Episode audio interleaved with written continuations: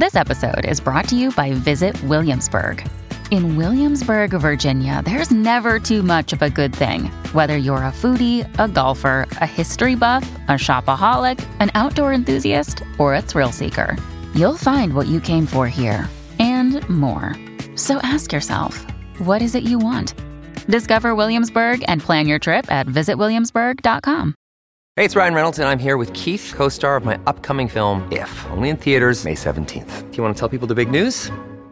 All right, I'll do it. Sign up now and you'll get unlimited for $15 a month in six months of Paramount Plus Essential Plan on us. Mintmobile.com slash switch. Upfront payment of $45 equivalent to $15 per month. Unlimited over 40 gigabytes per month. Face lower speeds. Videos at 480p. Active Mint customers by 531.24 get six months of Paramount Plus Essential Plan. Auto renews after six months. Offer ends May 31st, 2024. Separate Paramount Plus registration required. Terms and conditions apply if rated PG. Hello, everybody. This is Marshall Poe. I'm the editor of the New Books Network. NBN listeners like to read books and buy them. So we thought we'd tell you that right now, our friends at Princeton University Press are having a remarkable site wide sale. You can get 50% off books, including ebooks and audiobooks, with the code 50, F I F T Y, at checkout until May 31. You can save some real money on Princeton University Press books. I encourage you to go there and check it out.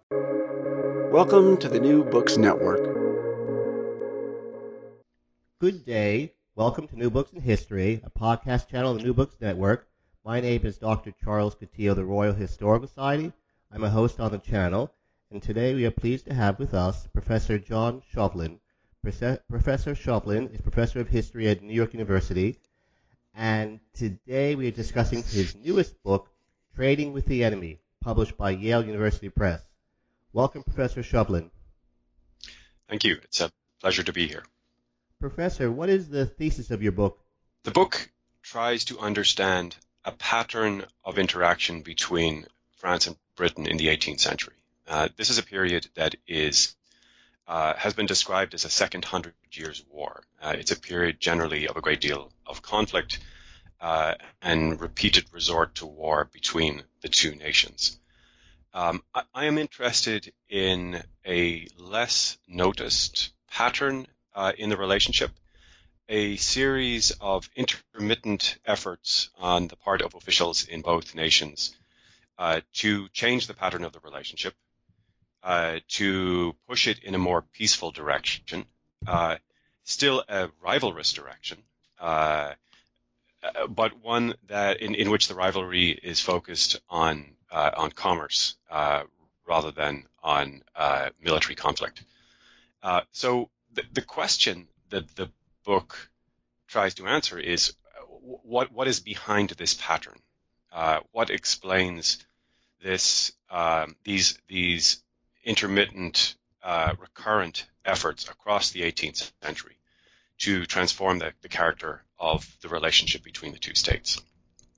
And what, what I argue, I mean, the, the essential thesis of the book is that uh, it, it is it is financial blowback from war that drives these efforts.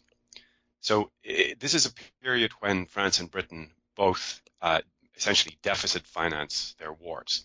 Uh, the costs of war are uh, are are mostly or largely borrowed, uh, so that each war leaves in its wake a mountain of public debt, uh, permanently higher taxation, uh, higher interest rates in many cases, and the concern of the officials who sponsor these efforts to um, to reach a different to reach an accommodation with the cross-channel enemy. The concern of these officials is that these financial blowbacks from war uh, w- will actually strangle the commerce that these wars were to some degree or other uh, fought to secure or to advantage. So uh, th- this is this is the this is the driving impulse behind these repeated efforts. That that really is the fundamental claim of the book. That's Dr. Coutinho. You tell in your preface, you state that there are features of the present which parallel those of the 18th century. What would those be exactly? I, I think that we may be heading into a moment that looks uh, more like the 18th century than much of the last 70 years have done. Uh, if we look at the international order since World War II, so far as uh, competition between states over uh, trade, investment, uh, resources is concerned, that that um, th- that competition has been effectively contained by a an international regime that uh, essentially provides protection for foreign trade and investment uh, through an internationally agreed set of mechanisms, uh, culminating in the World Trade Organization, uh, beginning with uh, with GATT uh, and the Bretton Woods agreements. We have we we are I think unused to the idea that competition between states for uh, for trade, uh, for for investment, for resources, can lead to um, to a great deal of conflict. That is to, to, to, geopolitical conflict as opposed to geoeconomic conflict. Um, I, I, think what the what the 18th century teaches us, uh, and the way that it may parallel, if not our present, then our our our coming future, is that when states seek to protect their trade and investment abroad, not under a, an agreed framework, uh, but rather um, competitively, each state or, or, or blocks of states uh, seeking to protect their commerce uh, individually and competitively, then the scope there, there's a there's a scope for an enormous amount of conflict, and that's the kind of conflict we see in the 18th century. And it may be the kind of conflict towards which we are moving if we abandon the current framework. Uh, and there, there do seem to be indicators of at least a great deal of, of, of dissatisfaction with that framework in recent years. And here I'm thinking about Brexit. I'm thinking about uh, the rise of U.S. suspicion and hostility towards China and vice versa.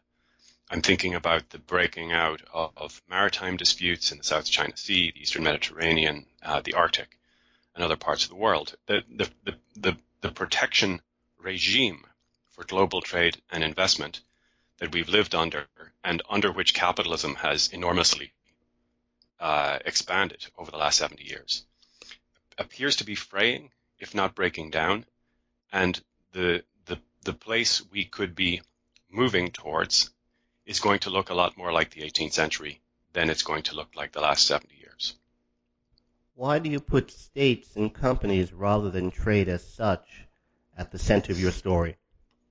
In, in the 18th century, uh, although merchants suffered mightily uh, in certain respects uh, from the repeated wars of the period, they, they found ways to adapt. Um, for example, French merchants, when they could no longer take to the high seas because of British naval blockades, tended to resort to neutral carriers. So, so some trade could be continued uh, under neutral, under neutral flags and by other uh, by other means. Uh, merchants could also find um, profit opportunities in war, um, in military contracting, for example, uh, which was a, a, source of great wealth for many British merchants in the 18th century.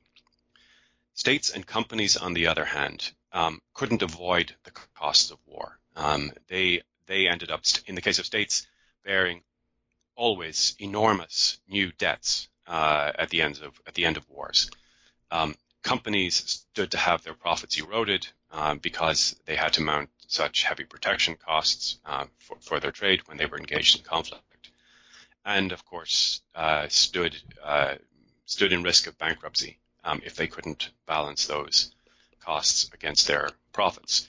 So I, I think it's states and companies more even than merchants who bear the, the costs of war and who find those costs unavoidable in the 18th century. And it's therefore states and companies uh, where we see the most creative efforts to imagine a world that would function differently and to engage in initiatives to transform the nature of international competition between France and Britain.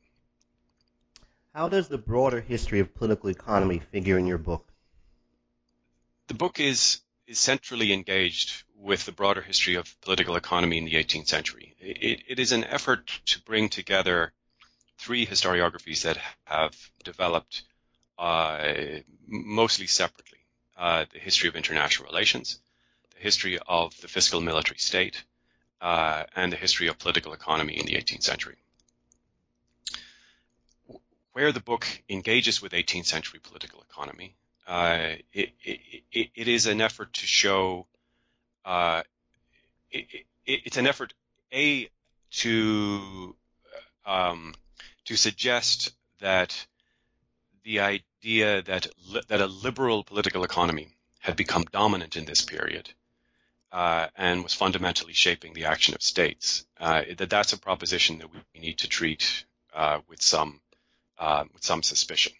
Um, wh- what I see, what what I investigate in the book uh, are are the political economic attitudes of uh, the officials who um, who managed competition between France and Britain in this in this period. Um, and while free trade for example, was an absolutely central idea for these officials. And while they saw in free trade a central tool in managing competition between uh, between the two states, the two empires, their understanding of free trade was not a liberal one. Um, for want of a better way to put it, uh, one of the things that's emerged from the book is that there is a very rich uh, mercantilist uh, vision of free trade operating in this period and that it is central to the management of international competition and is regarded as a key instrument in in trying to pacify the relationship between France and Britain um, across the whole 18th century. Why do you not believe that mercantilism, mercantilism per se was uh, aggressive and bellicose? It it's it sounds aggressive and bellicose because um, because of the character of the language, uh, the constant comparisons between trade and, and war uh, in this period. But mercantilists very rarely actually advocated war as a means to wealth uh, in this period, and, and for very obvious reasons. Um, the fact that um, the costs of war were so high in this period that the advantages to trade would, be have, would have to be very great indeed for them to balance uh, the, the, the the costs of winning those advantages uh, in war. In in fact, mercantilists very rarely uh, endorsed war as a as a as a means to wealth in this period. The the the truth is that that they they saw commerce rather as a substitute for war, um, and this is why you see this constant comparison uh, between between war and trade. Um, by engaging in commercial competition, peaceful commercial competition, they hoped, um, states might uh, achieve a balance of power. Uh, they might aggrandize themselves, and without the risks and the costs of actual uh, of actual military conflict, which they generally uh, they generally sought to avoid. One of the central arguments of the book is that there, there is a peace project that is embedded in 18th century mercantilism. Um, that that all of these efforts across the 18th century to reach a more accommodating relationship between France and Britain, to divert their rivalry from geopolitical conflict or geopolitical rivalry into what we might see as geoeconomic rivalry, uh, that all of these are driven by um, a, a, a broadly mercantilist perspective. So far from mercantilism being simply a driver of conflict in this period, and I do accept that to a degree it is a driver of conflict. There's another dimension to it, um, and and that dimension, in that dimension, I see mercantilism as as as forwarding a kind of peace plan, or uh, a, a an an, al- an alternative form of uh, competition between these great powers that will be less focused on uh, military conflict and more more focused on trade. Why, for you, as opposed to say Brendan Simms, was quote the balance of power inseparable from the balance of wealth unquote? The, the uh, I, I, think Simms tends to uh, produce a rather artificial distinction between um, British strategic interests in Europe and British strategic interests in in in trade or in the colonies. Um, th- these are two realms that can't be separated because the resources necessary to prosecute conflicts in Europe, to subsidize ally- allies, or to pay for um, armies and navies, the resource necessary to do that were generated from international from international commerce. So um, I, I, don't think the two can be separated. Um, what, what I see in the officials I look closely at is an understanding that a, a balance of wealth or a balance of commercial potential underpins the balance of power. Um, and there's a, a, constant attention to to maintaining that balance and a constant worry that the the other great commercial state, be it France or Britain, uh, is going to gain uh, a, an advantage in, in trade that will be that will be permanent or will that will tend to ramify and grow over time, uh, producing a an, Im, an imbalance of power that uh, will put the rival state in a position where it's impossible to catch up. Um, I, I stressed a moment ago that uh, mercantilists generally didn't see uh, uh, war as an effective solution um, uh, or as an effective strategy for for pursuing wealth. The the one situation in which mercantilists endorsed war was where uh, war was the only way to prevent a, a permanent uh, or potentially permanent imbalance uh, in commercial power, which would leave their own nation uh, in, essentially at the permanently uh, uh, under threat from the other uh, from the other competing power. Um, so th- those are the situations uh, where mercantilists can endorse war, but it's essentially a, a defensive war or a preventative war that's in question. Can you expand on your statement that France and Great Britain, quote, fought a commercial Cold War in the century after 1688, unquote? Um, between the Glorious Revolution in 1688 and um, the the end of the 18th century, uh, the the French and the British subjected uh, trade from one another to prohibitions, to very high duties, intended both to foster competing industries uh, at home, but also to disadvantage and ruin the trade of the rival. Uh, this was the this was the normal uh, situation in, in in French and British trade in this period, uh, which is why I, I, describe it as a as a as a commercial Cold War. Um, one of the principal themes of the book is looking at a series of moments between the 17 teens and the 1780s when officials on both sides seek to transform that situation, uh, to end that commercial Cold War, uh, to reopen trade, a freer trade uh, between the two countries. Um, and the, the, two sort of peaks of this being in 1713 when they actually sign a commercial treaty between the two, between the two uh, countries intended to um, undo some of the effects of the commercial Cold War since the Glorious Revolution. Um, that treaty uh, signed between the two sovereigns was essentially upended by the House of Commons.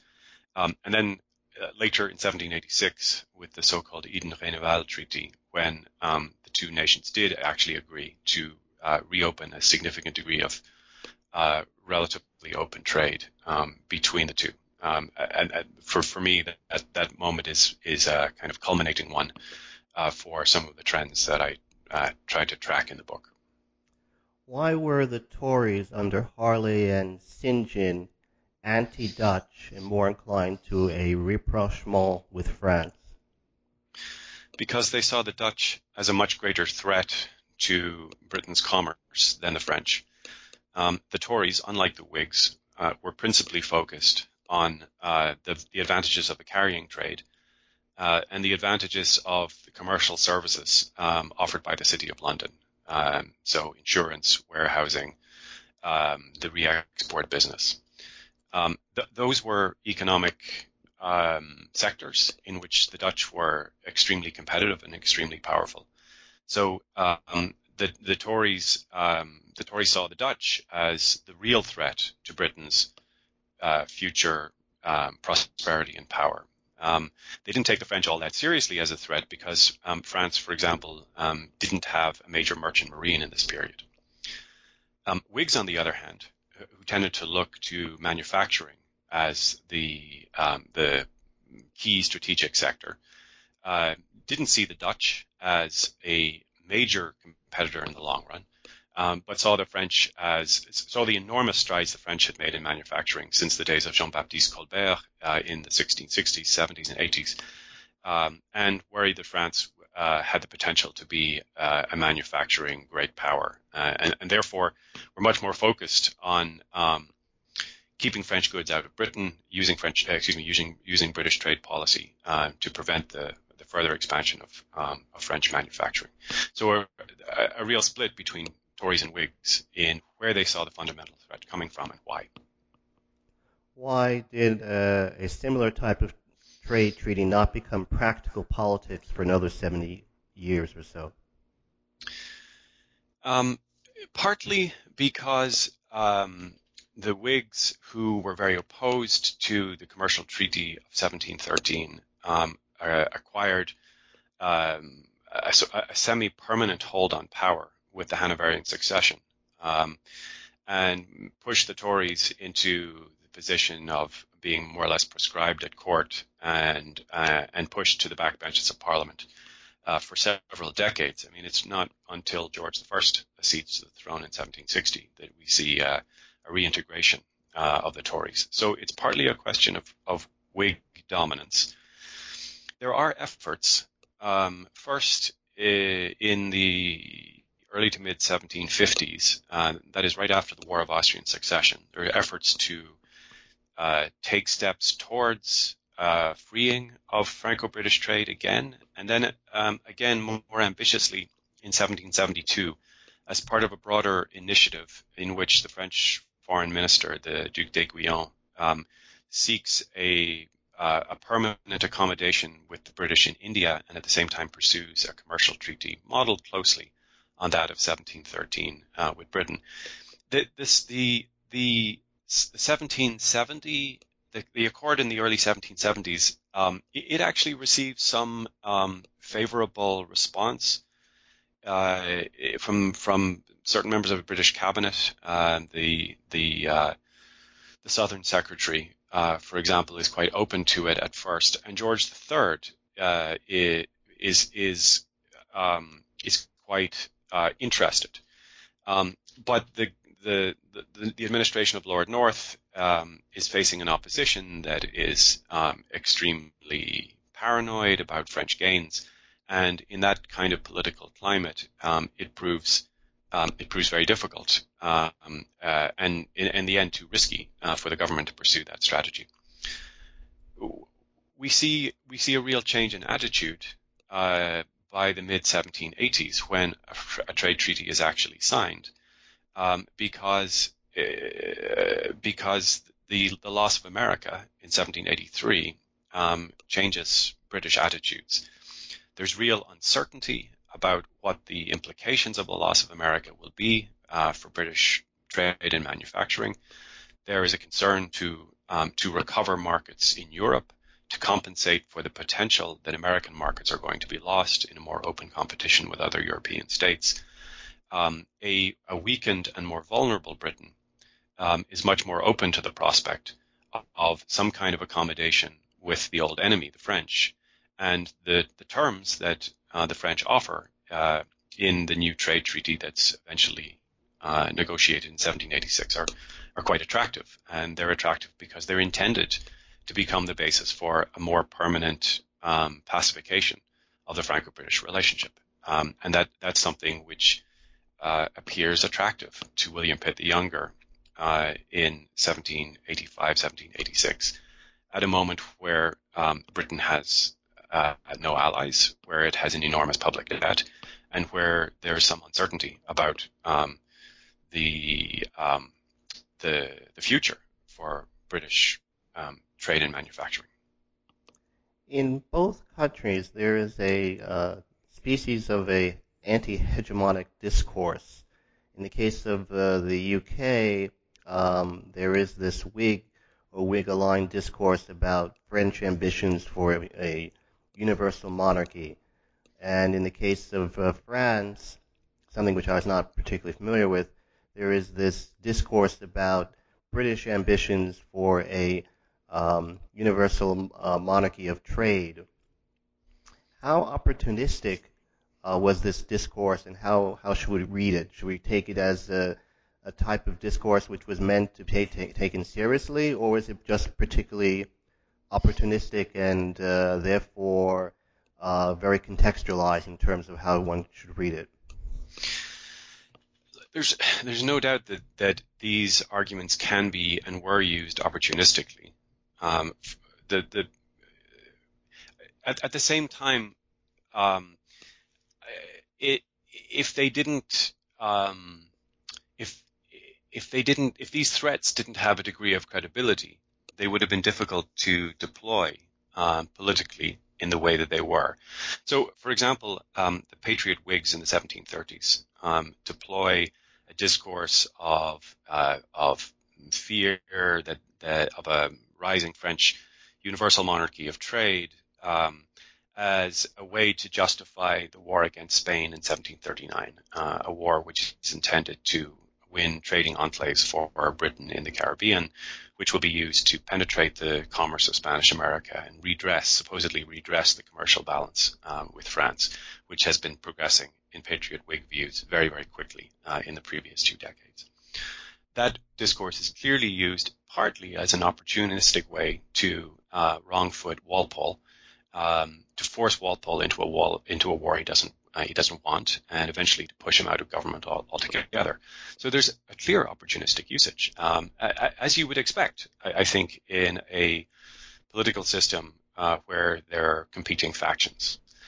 Um, but I, I, don't think it is. I, I, don't think that those fears could have been deployed politically in a successful way if they didn't resonate. Um, the fact was that um, French commerce was growing very quickly in the 1720s and 1730s, much faster than Britain's. Um, we see this particularly in Saint-Domingue, the, the most valuable um, of the French uh, sugar islands, where um, plantation agriculture was expanding very quickly in the 1720s and 30s, uh, and where Britain in this period um, essentially became uncompetitive uh, in European markets uh, in the in the sugar re-export business. So there, you know, there, there, there, there were realities there that uh, Patriot Whigs could could pick up on. I, I think in the French case, it's much more difficult to argue that um, that we're dealing with an opportunistic discourse. Um, the the the French uh, from the late stages of the War of Austrian Succession, that's 1741 to 1748, um, are becoming quite convinced that um, their principal strategic rival is Britain, and that the, re- the, reason why Britain is their principal strategic rival is because of Britain's um, lead uh, in in commerce and colonies, uh, and so their focus begins to shift from the long-standing rivalry uh, against the Habsburgs in Central Europe towards a more Atlantic um, orientation. And you see this very clearly uh, in the late 1740s and I think it's extremely difficult to understand uh, the French embrace of the Austrian alliance um, in 1756, except as a strategy, bungled and, and misfiring to be sure, uh, but except as a strategy to um, shut down the conflict in Central Europe so that France can uh, face to the Atlantic and to North America uh, and and deal with Britain as its principal rival. So I, I don't. I, I, think it's it's more difficult to make the case for an opportunistic uh, usage of that discourse. I think I think this this um, concern about a British universal monarchy of trade is uh, is central to understanding that French strategic reorientation uh, in the middle of the century, and central to understanding um, French geostrategy, you know, down to the down to the 1780s. Uh, would it be correct to say that, unlike Bailey Stone, you do not regard the French monarchy after 1715 as being uh, aggressive in its foreign policy, but rather than conversely, mostly defensive uh, oriented. absolutely correct. Um, I, I, I, admire Bailey Stone's book. Um, I think there's uh, there's an enormous amount of of uh, valuable insight there. But that's the that's the one assumption he makes that I just I completely reject. Um, he sees the, the, the, foreign policy of Louis XV and Louis XVI essentially as an extension of uh, of Louis XIV's earlier, more bellicose, um, uh, more more more expansionist um, uh, policies and perspectives. Uh, I, the way you characterize it is exactly right. France is on a defensive footing um, after 1713, pro- probably earlier than that, and remains on that defensive footing, you know, down to down to the French Revolution. Um, the the the the the French, more than the British, in this period, um, are creative and um, innovative in strategies to transform the nature of international competition. And that's because they're they're losing under the rules of the game as established uh, in the early decades of the 18th century. Um, they they uh, are having a great deal of trouble preserving a balance of power uh, under the ground rules of let's call it the Utrecht order, and so they are um, they they uh, m- more than the British are pushing to transform that order. Um, and they come closest to doing so uh, in the 1780s at a moment of British weakness and vulnerability, because it's precisely at moments like that that Britain is um, more open to the prospect of um, of renegotiating the relationship with the long-standing rival. Why did John Law's attempted financial revolution fail? Um, Law's financial revolution is an effort to introduce the kinds of financial institutions in France uh, that um, had had been established in Britain from the 1690s. Um, a, a national bank um, and um, a debt consolidation operation to lower the interest on uh, on the French debt and to t- turn some of it into equity in trading companies. Um, it it failed because it's um, because it, it was overambitious. Uh, I mean, lo- instead of closely following the the um, the precedent of the South Sea Company, Robert Harley's South Sea Company, which was established in 1711 uh, to consolidate the unfunded uh, British public debt. Instead of following that model closely, Law goes for something far more grandiose. Um, he seeks to consolidate the the entire French public debt. Um, he seeks to inter- uh, to transform the annuities um, into uh, capital in his in his Compagnie des Indes. So I, I, think overreaching is part of the problem. I think part of the problem is that uh, naturally uh, he made um, very powerful enemies in his efforts to uh, bring about this financial revolution in France. He, he intended to do away with um, the old system of uh, of financiers who funded the French monarchy, and um, that powerful class, uh, which stood to lose, uh, pushed back and and um, you know succeeded in uh, undermining his position. He's he's also under pressure from um, from Britain's South Sea Company, um, which in competition with Law's uh, great debt consolidation scheme in 1719, 1720, sets up its own debt consolidation scheme, which becomes the South Sea Bubble. Um, the, the, the, the, development of new speculative opportunities in London in 1720 draws a great deal of international and indeed French capital out of Paris uh, at, a moment when Law, you know, really needs all that capital to to stay in his system.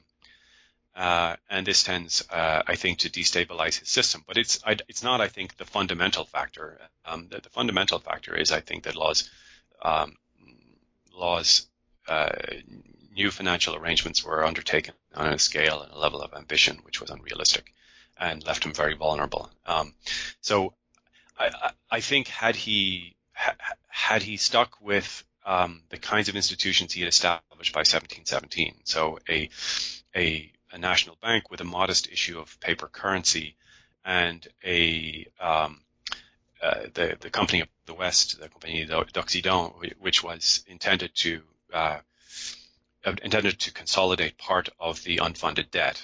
Um, at that up to that point, his innovations had been very successful, and I think uh, would probably have become permanent um, had he not uh, t- taken the the vast and rash step in 1719 of seeking to consolidate the entire public debt uh, as uh, as equity in in his uh, Company of the Indies. Why did the Anglo-French détente of the 1730s break down? Um, it it broke down fundamentally because uh, in a system that is predicated on a commercial uh, balance of power or a, a, balance of commercial wealth, the the peaceful development of one side, if it's perceived to be disproportionate to the other, becomes um, a threat to the security uh, of the rival state. So um, France uh, develops commercially and colonially very quickly in the 1720s and 1730s. Um, this becomes a source of great anxiety to uh, English patriot Whigs, who are the principal opposition to Walpole in the House of Commons, um, and they um, they successfully use uh, a, a, discourse of French threat um, uh, to force Walpole into a war with Spain in 1739, and eventually to oust um, Walpole from from power. So, I, and I think the the, the bigger um, insight here is that in a in an international order that is organized on capitalist lines, uh, in which capitalist competition is fundamental to the balance of power, um, peace can be difficult to sustain uh, it, when it produces uneven economic development, uh, which it was in the 1720s and 1730s, with France growing much faster than Britain, and um, uh, visibly uh, pulling even with Britain in commercial and colonial terms in ways that um, disturbed the Patriot Whigs and uh, and that they were able to make political capital out of. Uh, you noted in the book that after 1739 there was no return to what you characterized as the Pax Walpoleana. Why was that? Um, by the end of the War of Austrian Succession, um, French policymakers had become convinced that um, that Britain had acquired a lead that threatened to be permanent um, by through its dominance over North America, and that it that it would use that dominance in North America to extend its control eventually over the colonies of the Bourbon powers uh, in, Amer- in the Americas, also the, the, French and Spanish colonies.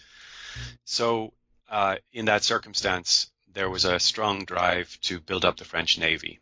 Um, so, th- th- this made a return to the uh, political, economic, and strategic basis of the of the the détente or peace between France and Britain of the late 1720s and 1730s, it made it impossible because that earlier um, détente was based in part on French appeasement of Britain, um, a French commitment to keep its navy small and, un- and underfunded, um, with the hope that by uh, not threatening Britain's fundamental security interests, um, Britain and France could remain at peace and France could peacefully grow its way uh, to uh, to balance with its British rival. That that kind of arrangement um, was was not possible from the end of the 1740s because the French had come to the conclusion that having a small underfunded navy uh, was actually an encouragement to British aggression in the late 1730s, and that only by having a navy uh, that um, could protect French commerce and colonies would Britain be deterred um, from using its power to uh, using its power in the Americas to try to absorb the French and, col- and, Spanish colonies in the long run, giving it a permanent lead uh, in in global commerce. So so the, the, the fundamental basis for the what I called the Pax Walpoleana um, had disappeared by the end of the 1740s. What was uh, Choiseul's uh, strategy in the realm of colonies post 1763, 1763, and why did he decide to give up the, the uh, to the British and the Spanish France's possessions in North America? Um, Choiseul had come to the conclusion that um, that Canada uh, or other large uh, territorial colonies were, weren't worth the trouble of keeping um, he it was clear that that these were strategic colonies, that is, colonies that um, were unlikely ever to generate the revenues that would cover their own costs. Um, they were losing propositions in commercial terms. Um, they also tended to uh, draw the draw France as they had in 1754 and 1755 to draw France into uh, boundary disputes with the British um, that that led to conflict. Um, so Choiseul, um, Choiseul m- more or less cheerfully relinquished Canada to the British. Uh, and that that was a decision that had been made by 1761, uh, and and also um, uh, as compensation to it, to France's Spanish ally, also um, passed the Louisiana territory uh, to to Spain. Um, so Fr- France under Choiseul was essentially retreating from the business of um, of extensive territorial empire in favor of a, uh, a territorially tiny but commercially vibrant and and lean empire that would um, pay its own protection costs. Um, what Choiseul envisioned was um, islands or enclaves, uh, which would be commercially vibrant, uh, which would uh, generate revenues that could be taxed, generate re-exports that could be marketed in Europe, um, and that would be protected by um, by strategic enclaves, um, uh, like say Saint Pierre and Miquelon off Newfoundland, or the um, the new colony of of Guyana, which he projected disastrously in 1763. Um, one interesting side of this is that um, Choiseul envisioned uh, uh, reestablishing French commerce in India uh, under the protection of Indian states, um, what he hoped to bring about eventually. Uh, but it would be necessary to break the power of the East India Company before this would be possible.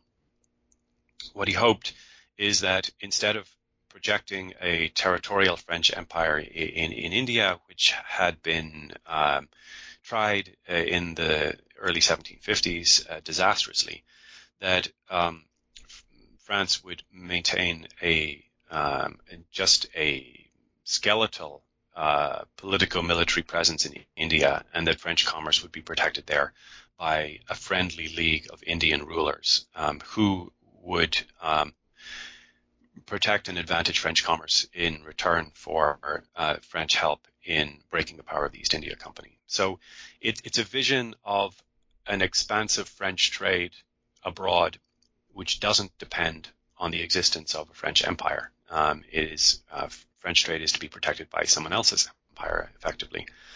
And Choiseul has a similar vision for French trade in Spanish America, uh, which he hopes will be protected by Spain as part of the family compact um, between the between the two countries. Um, ne- neither of these uh, schemes actually pans out uh, in, in, the end, um, but here we're talking about Choiseul's larger vision, which is a vision of re- remaking empire in the 1760s uh, in a way that's going to reduce its protection costs and increase its commercial return. How does the free port concept, as introduced in the Rockingham administration in the late 1760s fit into your narrative? I, I see the Rockingham vision of free ports, establishing free ports in the Caribbean, as a response to and rejection of um, William Pitt's imperialism uh, during the Seven Years' War. Um, Pitt's most radical followers uh, had had talked of um, conquering the French and Spanish colonies um, uh, and, of absorbing them into the British Empire. Um, this this was, uh, I mean, an, an, impractical prospect uh, but also one that would have been and was, in fact, in the during the Seven Years' War, hideously expensive. Um, the, the, the Rockingham position was that the commercial benefit of the French and, and Spanish colonies might be um, peacefully uh, drawn into British commercial circuits by opening a free trade between uh, Britain and the French and Spanish colonies through these free ports in the Caribbean in the 1760s. So they, they, they explicitly talk about this as uh, as a as a kind of peaceful conquest or as an absorption of the French and Spanish colonies without actually uh, conquering them or extending British sovereignty over them, which would have been enormously costly. Again, the idea is that you want a you want an empire uh, where the costs of sovereignty, administration, and protection uh, aren't going to outweigh the the commercial advantage of the empire. Um, uh, and, free ports are, are, are, going to serve this function. Um, that, that, this is, I think, the, the fundamental strategic design behind them. Why did the Earl of Shelburne become an advocate of free trade with post-colonial America? Well, the the the, the standard story uh, about why he did, why Shelburne became a free trader, is that he fell under the influence of uh, liberal Enlightenment uh, political economists, um, Adam Smith or Josiah Tucker in Britain, uh, or especially the Abbe André Morellet uh, in France, whom Shelburne had met, had met on a trip to Paris. They'd struck up a friendship. Morellet had come back and, and visited uh, Shelburne subsequently, and they maintained a, a, correspondence thereafter. And Shelburne, years later, uh, attributed his, credited Morellet with with turning him into a free trader. And historians have tended to take this at face value.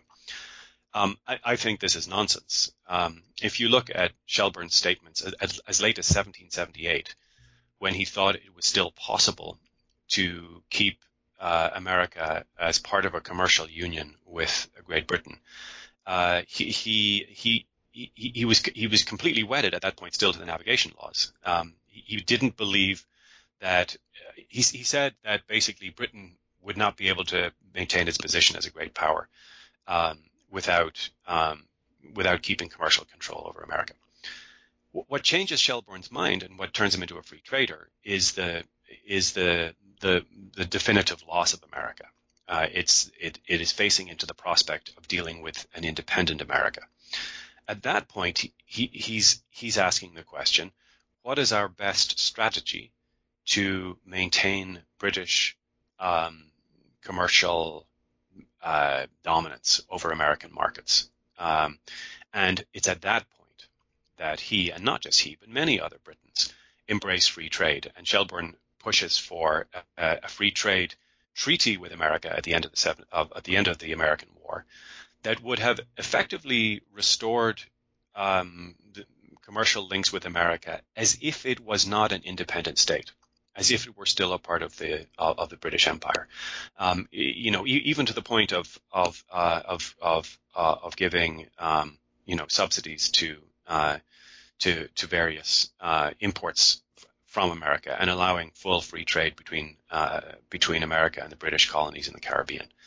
Um, so it, it is it is the it is the transformed geopolitical conjuncture that turns Shelburne into a free trader, not uh, some supposed influence of um, Enlightenment ideas on uh, uh, on him. And there's a there's a larger there's a larger issue here. Uh, one of the things I take issue with in the book is the idea that that um, is this idea of influence, uh, the idea that um, merely by being exposed to Enlightenment ideas, that 18th century officials were, you know, had had their their views transformed. I, I, think we need to see the relationship between officials and the producers of ideas in a, in a, in a different framework. Um, it, it, it is it is it is true that officials like Shelburne are very well aware of the work of people like Adam Smith and Tucker. Um, Smith is frequently consulted by government uh, in the 1760s and 1770s. Shelburne consults Smith on several occasions and other enlightened political economists well, what is it that's going on here? um, the, the, the politicians, the officials, um, are are choosing selectively uh, ideas from the corpus of these uh, Enlightenment works and integrating them into their into their own thinking to solve practical political problems and leaving behind much of the intellectual infrastructure uh, of these of these ideas. So I, I think we need to understand. Um, I I don't want to argue that that um, Smith or Hume in Britain or the physiocrats in France were unimportant in the political economic debates of the late of the late 18th century. They they were important, but they their their insights were integrated quite selectively by officials to meet problems that were part of the management of competition between commercial states. Um, what, what, we what we shouldn't uh, the, the, the, idea that I think you know doesn't work uh, for understanding what's going on here is that in some uh, root and branch sense, um, officials are taking over uh, Enlightenment ideas, and that is the fundamental reason why, for example, they embraced free trade in the 1780s. Um, it, it isn't, and I think one can show with textual evidence very clearly that this isn't the case. So it would be correct to say that uh, you are not an adherent of what may what one may characterize, for lack of a better expression, as vulgar idealism. Uh, that, that is correct.